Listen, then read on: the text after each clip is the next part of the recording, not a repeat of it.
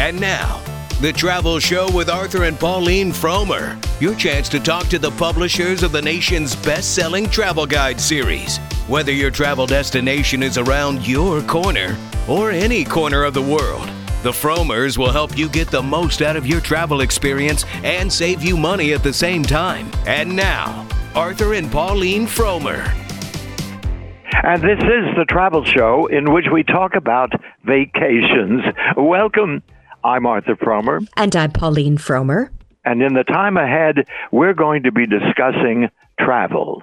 And that's a conversation that you, the listener, might want to get in on. In the past, we have had guests on the show who are also listeners to the show. We've also had people come on to ask travel questions. So if either of those things appeal, email me to frommertravelshow at yahoo dot com. But you don't have to be on the show to stay in contact with us. Uh, I want to invite everybody to visit us as well. We have a terrific website. It's called Frommers dot com. It is truly a labor of love. I write an article a day, as do uh, members of our crack team, and uh, lots of fun, interesting things there about travel, about culture, cuisine, history, you name it. We have a fabulous uh, newsletter that we h- highly recommend you subscribing to. It's absolutely free. And don't forget to follow us on social media. Just look for the word Frommers uh, wherever your social media is, by which I mean Twitter, Facebook, Instagram, and Pinterest. Now, we've been doing things a little differently here at the Frommer Travel Show in recent weeks because of the pandemic. We've been talking about the different ways people are traveling, or we've been talking about inspiration for future travels. Today, we're going to concentrate on what people are doing right now. And to be totally transparent, because you know, things are changing so differently. Today, when I'm taping this, it is July fifteenth. So this is the world as we know it as of July fifteenth. And here to help us discuss this is a true expert. Her name is Elaine Glusac. She has the, she is the Frugal Traveler columnist for the New York Times. Welcome back to the Frommer Travel Show, Elaine. Nice to speak with you. Hey, thanks so much for having me. So we've been talking with a lot of great travel writers recently. How did you get into the biz? Oh, um, well, it helps that I was a travel addict to start out with. I should say that. Um, but the, my career as a travel writer developed sort of organically. I, I finished my formal education and joined the ranks of overeducated bartenders and looked around for a career that would be creative. Um, and as it happened, I was working with a Uh, a graduate uh, of Medill School of Journalism, and we began co- writing in collaboration. Um, and uh, it turns out there's fairly low barriers to entry for writers, um, and I don't mean that in a in a bad way. Um, right? You know, you just need a great deal of curiosity and good listening skills. Um, I was extremely entrepreneurial, um, and I felt that I could give it a try as a freelancer. So um, I sort of learned writing on the job across a variety of topics and eventually honed my skills enough to focus on what I really loved, which was travel. And here we are today. Yeah, here we are. And you're, you've been discussing the new normal in travel. I think you and the New York Times coined a term, isolationist travel. What does that mean? That's right. That's um, it seems what everyone wants now is, um, you know, they still want to travel. Everyone still needs a break, probably needs a break more so than ever. But we can't really be together in the way that we would in the past. Um, so everyone is seeking more space. And when I say everyone, I mean everyone from, you know, group travel, which is becoming super small group travel, to uh, people going out in the wilderness and, um, you know, camping, things like that. Um, uh, let's, so, so, l- let's start with that, because I thought that was really fascinating. You, you start your uh, article, which is called, uh, uh, in the New York Times, The New Escape- Escapism, Isolationist Travel. You start talking about how Americans weren't that into the wilderness until recently. What, what are some of the stats on that? Yeah, I thought that was shocking. Um, I learned um, from the Outdoor Industry Association that uh, they say pre-pandemic that less than twenty percent of Americans spent time outdoors more than once a week. I wow. mean, that's a, a lot. I mean, that's, that's a very low amount of exposure to nature. But in the pandemic, of course, people looked around. I mean, there's evidence that people, you know, got into birding. Um, bike sales shot up twenty-one percent. Uh, sorry, one hundred twenty-one percent. Yeah. Um, naturally. I mean, it's hard to find a bike right now if you go out and try to find one. Um, in right. Vermont, the sales of fishing licenses went up fifty percent. So there's, it's clear that people started to um, turn to the outdoors as, as a refuge, and it's probably the only one that was really available to them.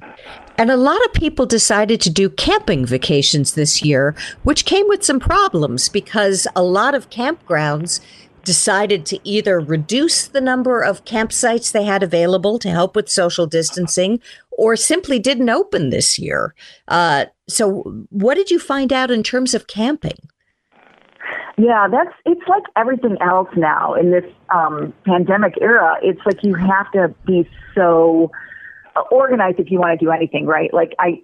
I want to go to my local brewery, which has a beer garden open, and I had to make a reservation seven days in advance. So it's a little bit like that, but it's more so like that with travel because, as you said, either capacity is reduced or they're not open.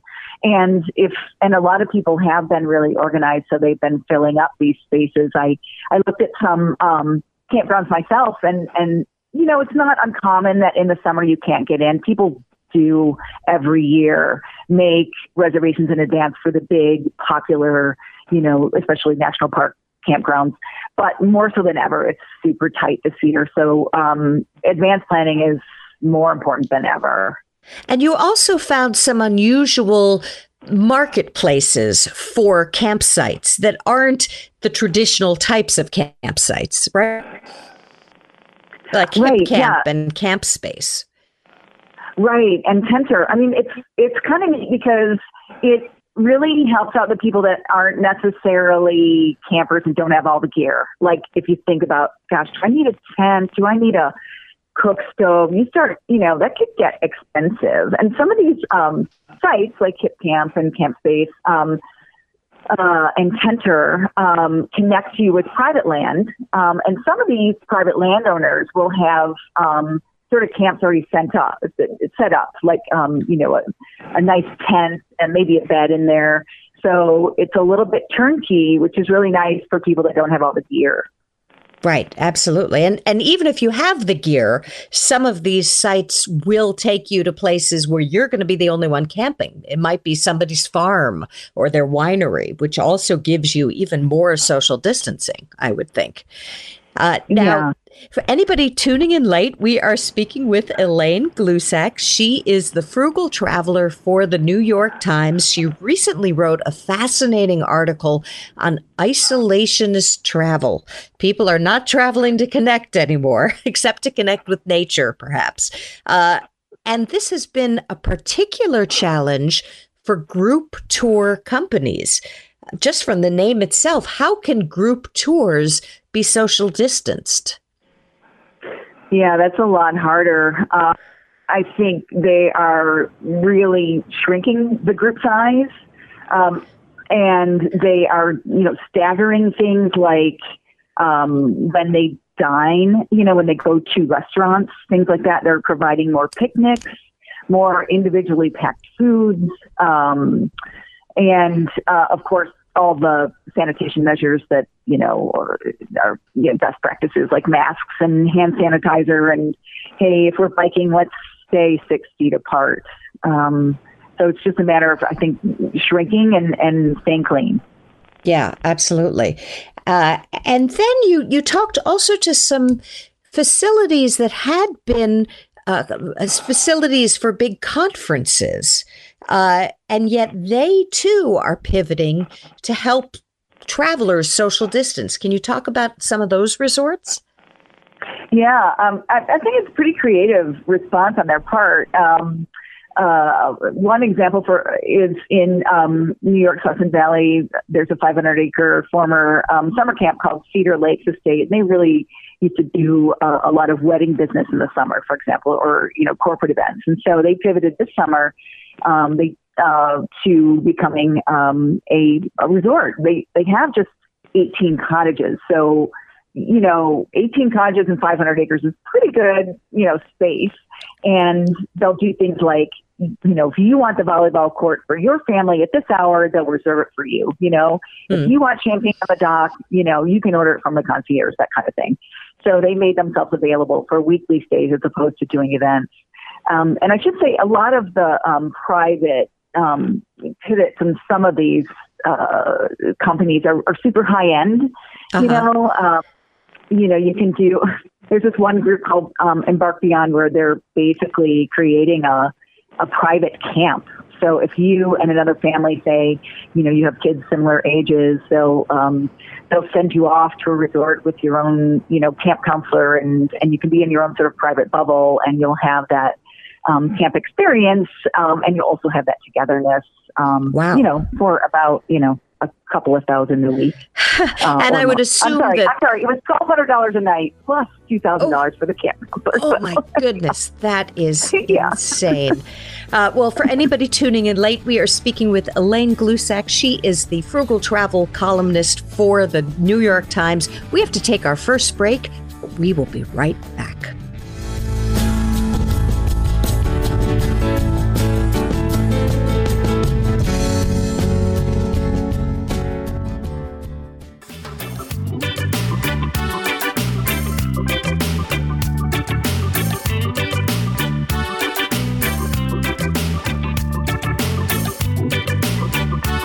Welcome back to the Frommer Travel Show. I'm Pauline Frommer, here with my dad, Arthur Frommer. And on the line with us today, we have Elaine Glusac. She is the frugal traveler for the New York Times. That's a fabulous columnist. Uh, it's, a, it's a real, uh, uh, what's the word? Credit to you, because some of our best travel writers have been the frugal travelers. So congratulations on, on oh, that appointment, God. which happened right right as the pandemic hit.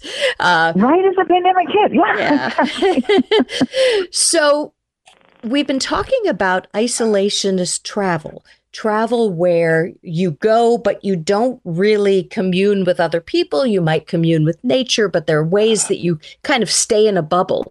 But for many vacations, you have to fly to get there, even if you're going to eventually isolate. I know that you just did an article on the safety of flying. How safe is it? What should people know if they're thinking of taking a flight? Yeah, I talked to... Um public health experts about this. Um, you know, we've heard a lot from the airlines about what they're doing, which is significant. They're doing a lot. They're doing really intensive cleaning. They're cleaning, you know, intensively after every flight. Um, you know, they have these, these highly efficient filters, you know, and they recirculate the air. And so you can hear that and still really wonder, is that enough? Um, so I right. wanted to ask some public health experts about that. And they, you know, their first answer is, do you have to fly?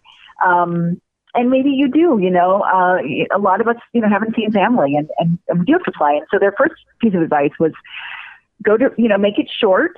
Um, short is, is better. Shorter flights are better than longer flights. Um, and why um, is that? Why less time in the air? So the idea is that you, you really can't social distance in the air. The airlines have different policies on whether they're blocking middle seats or adjacent seats. And even in that case, you're not going to get the six feet that the C D C recommends. Right. Um, so recognizing that, you, you know, you have to guard your own personal health by wearing masks. And of course, the airlines are um, requiring other passengers to wear masks and, you know, bring your hand sanitizer. And, and, you know, basically the public health experts say, you know, you should be okay, but, you know, less exposure is better at all times. Um, one public health expert told me that um, masks uh, mitigate the risk by seventy percent. So it's even wow. better than social distancing. So my feeling is, you know, get in the air, t- maybe take a window seat, you know, where you have less uh, people going by you. Mm, smart. Um, and have more control over that space.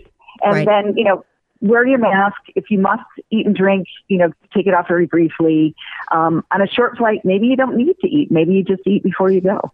Right. Absolutely. Is there anything else that you can do? I mean, are there certain airlines that are better than others in terms of uh, dividing people or not so much? Yeah, no, it does seem like there's a divide between, um, you know, what airlines are doing. There's, you know, the to two of our major airlines, American and United, have announced that they will fill their flights to capacity as demand allows them to do so, which is a change as of July first. Um, and we've heard from a lot of um, flyers that it's been uncomfortable in the air, and they found themselves on packed flights. Hmm. Whereas um, Southwest uh, and um, JetBlue and, and Delta are all still blocking um, middle seats. I believe, um, I think Alaska said they're doing it only until July thirty-first. Um, but but these airlines have also said that they will make a decision, um, and they may roll that forward um, yeah. and maintain that social distancing. I know that they have a tremendous financial pressure, um, sure. and yeah. as demand increases, it's hard for them. So for anybody tuning in, we are taping this in advance. It's July fifteenth today. So things, by the time you hear this, things may have changed a little bit, but we think that the parameters of our discussion should be the same. And to anybody tuning in late, we're speaking with Elaine Glusac, who writes the Frugal Travel column for the New York Times. Now, one way you can avoid flying is by renting an R V. And there's been a boom in R V rentals this year, as well as sales. It's something that you've written about. It's something that I wrote about on Frommers dot com too. But it's been astonishing the number of people who are trying this for the first time this year, right? Oh, it's pretty amazing. I mean, everyone is everyone is doing it. You know, it's it's the year of the R V for sure, which always sounds sounded like such a dad trip, you know. But now you, it seems like fun, right? Because you're traveling with your whole house. Basically, you're traveling with your kitchen, your bathroom. You have a lot more control over the hygiene of the space. You're getting sort of like your room and board and your transportation in one vehicle. So it also can be, um, you know, really affordable that way too. Right. Although gas costs can be high. I actually did this type of vacation with my family a couple of years ago, and we were shocked by how, how little mileage that the R V got before we had to fill it up again.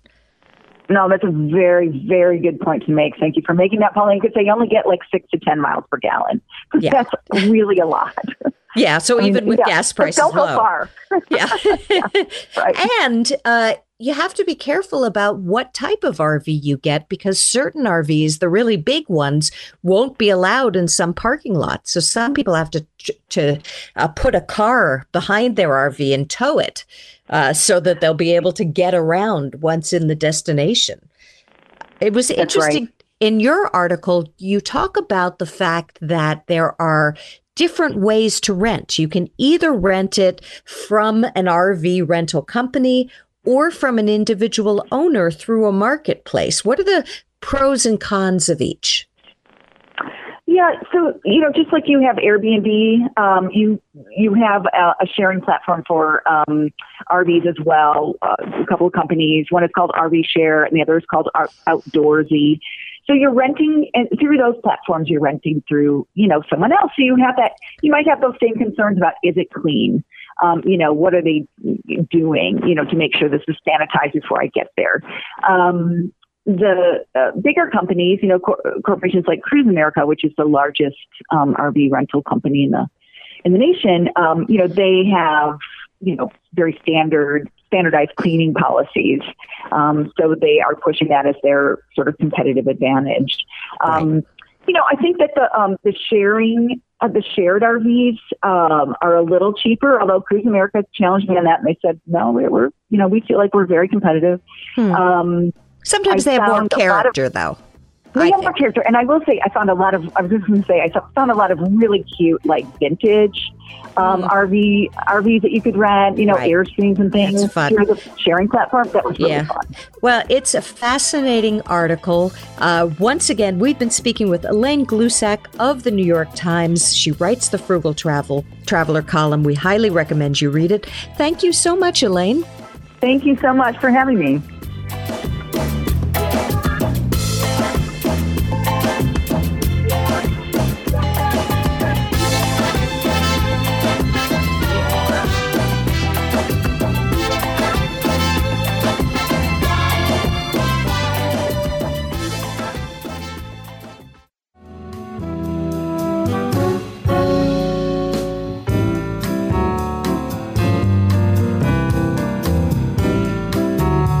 Welcome back to the Frommer Travel Show. I'm Pauline Frommer, here with my dad, Arthur Frommer. And on the line, we're very excited to say aloha to Jeanne Cooper. Jeanne is the co-author of Frommer's Hawaii twenty twenty. She'll be working on the next Frommer's Hawaii book once everything is kind of settled down. And Jeanne, welcome back to the Frommer Travel Show. Great to talk with you. Thank you. Thanks for having me. So how are things in Hawaii right now? And uh, to any listener tuning in, let me state quite boldly that this show is uh, taped a little bit in advance. So today is July fifteenth. Things change so rapidly in the world right now. I wanted to get that out. So as of July fifteenth, what's it like to be living on Hawaii? Well, it kind of depends who you are, of course. Sure. Um, if you have not lost your job, which unfortunately is a fact of life for up to twenty-five percent of Oof. the people on any given island um, due to the impact on tourism. So right. that aside, um, it's a very interesting time, in some ways beautiful. It's very quiet, of course. Um, we have ten million visitors a year as of wow. the last uh, two years, I believe. And yet, you know, that's more than uh, five times as many people who live here, closer to seven times as many people who live here. So you can imagine, like, the roads are empty, the beaches are not crowded, um, it's trails are empty. It's a little bit eerie and it's a little bit beautiful at the same time. Wow. And they're going to stay pretty empty until September because uh, your governor uh, just recently announced that he was going to extend the quarantine. He, it, they were going to move to a system whereby people could show a negative COVID nineteen test, but he decided to roll that back and you're going to have to quarantine for two weeks to go to Hawaii until early September. That's, that's going to correct. Yeah, that's that's going to cause a lot of hardship because August was high season for Hawaii. What do you think will be the impact? Will it cause businesses to close?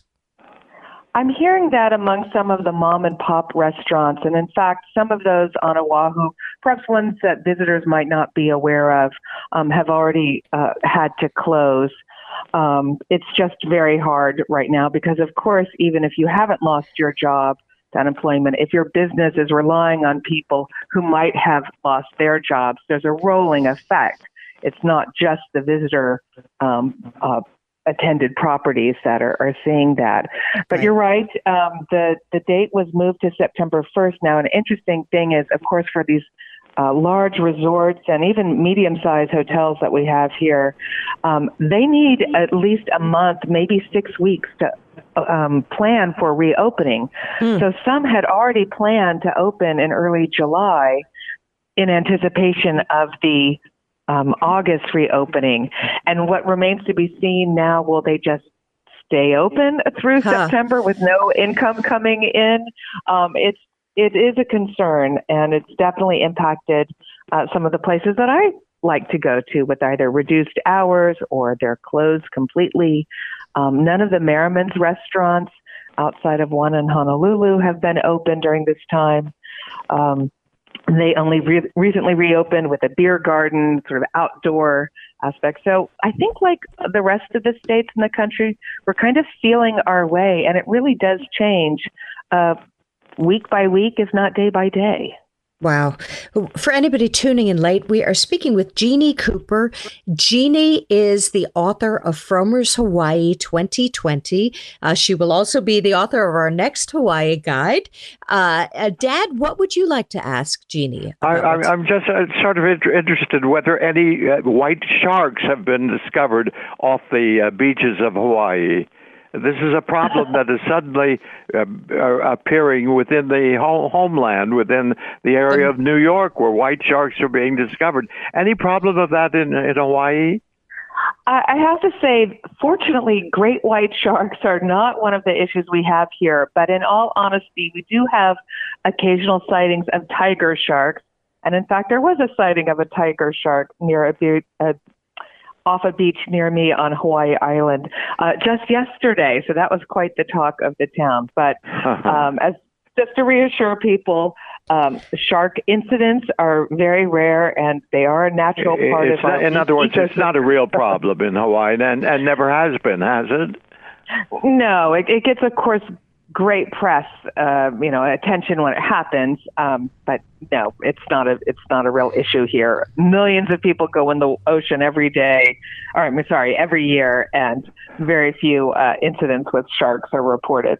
But with millions less going into the ocean, has been, there been a positive uh, effect of this pause? I mean, are you seeing things regenerating in Hawaii? Absolutely. And we've been in a regenerating period, I think, because of some environmental restrictions and restrictions on aquarium fishing in the area. But people are reporting seeing more yellow tang, uh, which is a beautiful reef fish, um, just more sea life in general. Um, my husband went swimming at Hapuna Beach uh, on Sunday and saw three manta rays during the wow. day. Amazing, beautiful creatures. And the feeling is, yes, with fewer people in the water, the uh, sea creatures are kind of reclaiming their own and maybe coming back from some of the hidden coves to the um, larger areas that, you know, they would have been afraid to visit before. So it, it's been pretty magical in that regard. And also, I would think your your trails and your on-land areas might be more pristine than they have been in a while.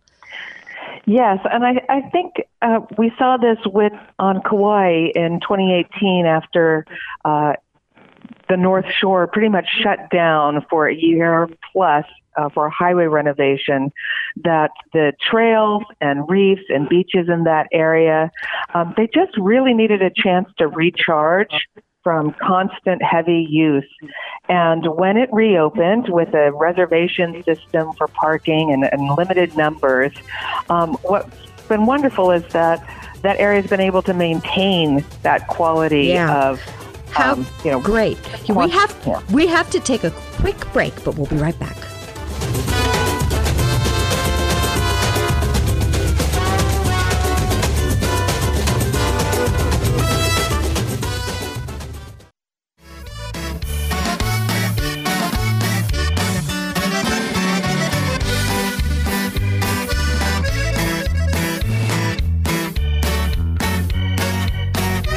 Welcome back to the Frommer Travel Show. I'm Pauline Frommer here with my dad, Arthur Frommer, and on the line from Hawaii, we have Jeanne Cooper. She is the author of Frommer's Hawaii twenty twenty. And we've just been talking about how this pause in tourism has really kind of reset the nature in Hawaii, that that uh, fish populations are coming back, the trails are looking more beautiful and lush.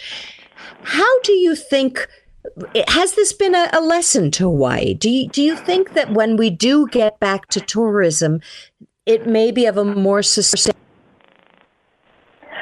Absolutely.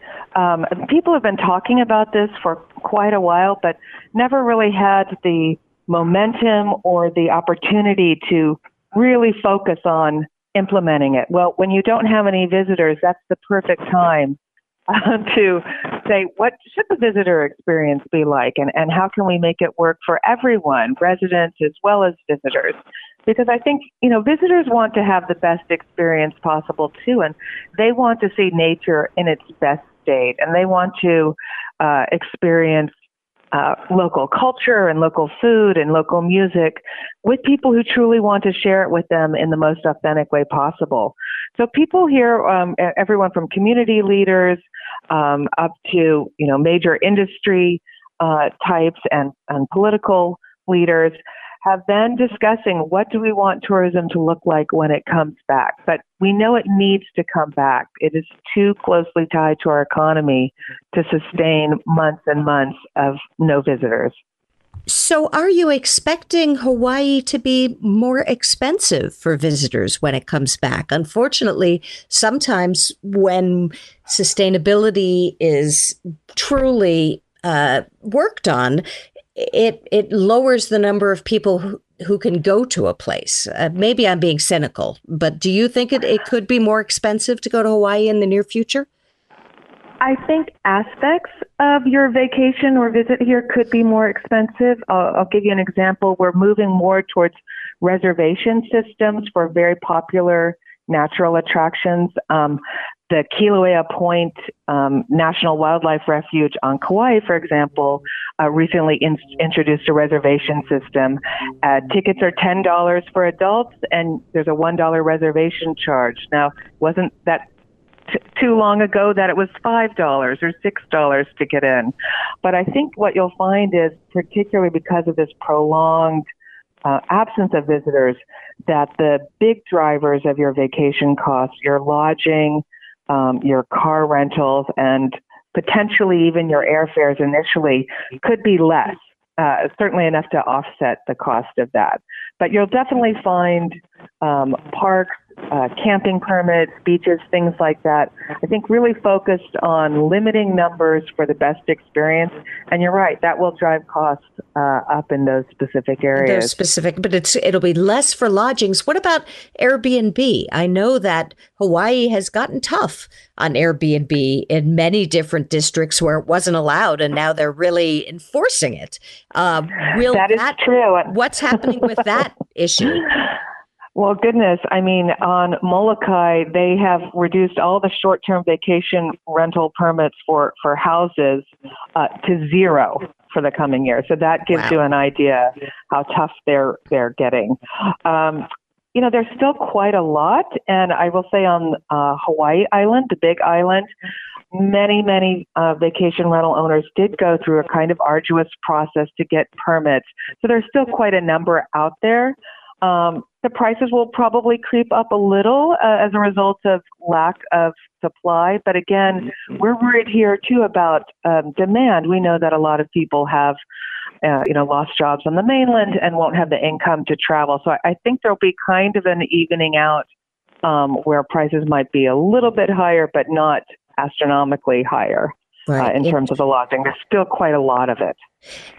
Will there be any other changes to the visitor experience? Are, are hotel? I mean, are there going to be fewer, say, operators for water tours or different museums, or what can people uh, expect? I, th- I think you're going to find anything with the large group situation is going to be substantially changed, if not.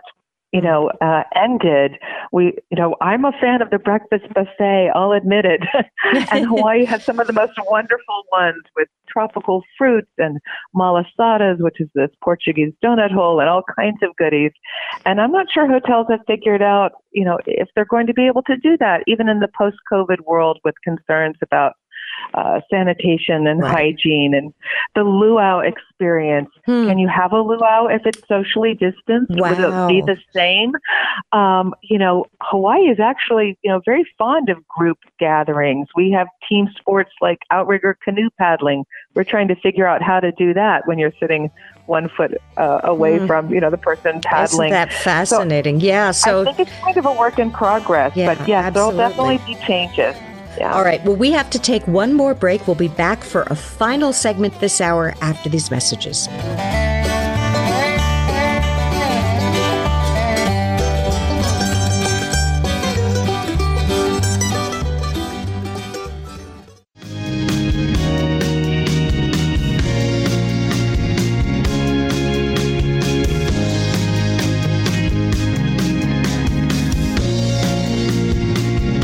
You are listening to the Frommer Travel Show. Our guest today is Jeanne Cooper, who is the author of Frommer's Hawaii twenty twenty and will be the author of our next book to Hawaii, or the co-author, I should say. Uh, Jeanne, I know you've been a travel writer for quite some time. I've been ending each hour by asking our guests, why travel? Is it an important activity? I mean, it's an activity that we've kind of had to go away from during this pandemic. Uh, do you think it's an activity that, that should be resumed? Well, I think it should be resumed mindfully. And I, I think that's mindful travel has always been important, whether it's we're going to see someone we love, we're going to explore something we really want to know more about. Um, if we're just going to a place and we don't really care where it is, we just need a getaway. well, maybe those getaways could be done closer to home in a way that doesn't impact the environment quite so much as flying in an airplane. Um, but I think, you know, many uh, authors have said this much better than I have, but travel in the right way really does open yourself up to other ideas, other perspectives, um, a greater appreciation for the environment around us. And it often instills, at least in me in any case, a desire to uh, protect and preserve what I've experienced. Mm-hmm. I want to share what I've found with others. And I think that's why a lot of us become travel writers. We're so excited and so Uh, enamored by what we've discovered on our travels. We want other people to have the same experience, um, but to have it in a, in a way that ensures it's there for everyone for, you know, for years to come. And right. we haven't always done that in the right way. And mm-hmm. I think a lot of us are, are, are really choosing our words carefully now and, uh, you know, still hoping to share that excitement, right. um, but also nurture that sense of uh, a little bit of protectiveness over. So- um, As a Hawaii expert, what does mindful travel to Hawaii look like in about a minute, if you can? uh, well, I think it means following the rules. When you see a sign posted saying no trespassing or kapu, which means forbidden here, uh, don't go in. Res- respect that private property. Um, it means uh, caring for the environment. Uh, of course, the same things you would do at home. Do here. You know, don't, don't, don't litter.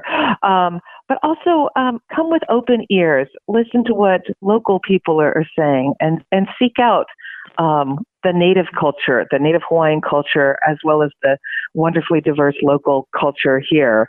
Uh, don't stay just in your hotel room or on your resort. Do get out, and but also be mindful that people here are living their lives. So, you know, don't stop in the middle of the road to watch that beautiful whale uh, spouting. Do pull over to the shoulder right. if you would. Yeah. So people could get on their, on their way. Absolutely. Um, All right. General courtesy. Yeah, absolutely. Well, we've been speaking with Jeanne Cooper. She is the author of Frommer's Hawaii twenty twenty. We thank you so much for, for joining us. And to anybody who is listening, who may be traveling soon, Dad, take it away. We we wish you a very hearty, a very sincere bon voyage.